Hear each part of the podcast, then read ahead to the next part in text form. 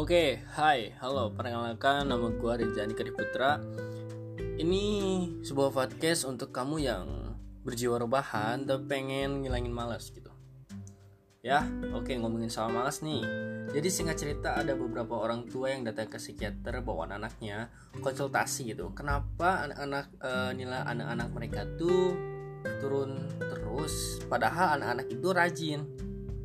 Nah, dengar keluhan beberapa orang tua uh, si psikiater itu ngasih sebuah tes gitu. Yaitu ada tes psikologis tes IQ sama tes bakat ke anak-anak itu.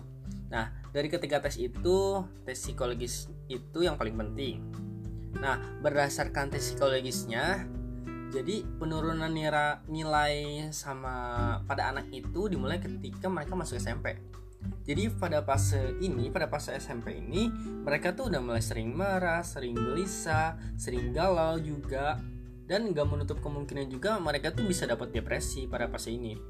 Nah, itu semua terjadi akibat disiplin yang berlebihan, termasuk juga adanya hukuman fisik yang mereka terima. Nah, psikologis kepribadian sama perasaan itu gak bisa dikesampingkan gitu aja. Kenapa?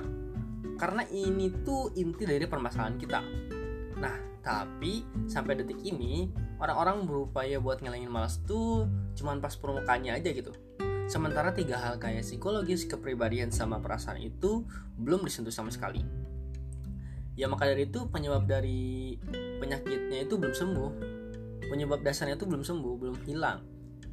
Nah, memperbaiki malas itu bukan hal yang sederhana, bukan hal yang mudah. Makanya, nyembuhin malas itu harus ada usaha, niat, sama doa jangan cuman ngomong doang. Ah sore mau ngerjain tugas ah. Pas sudah sore ah tanggung deh malam aja.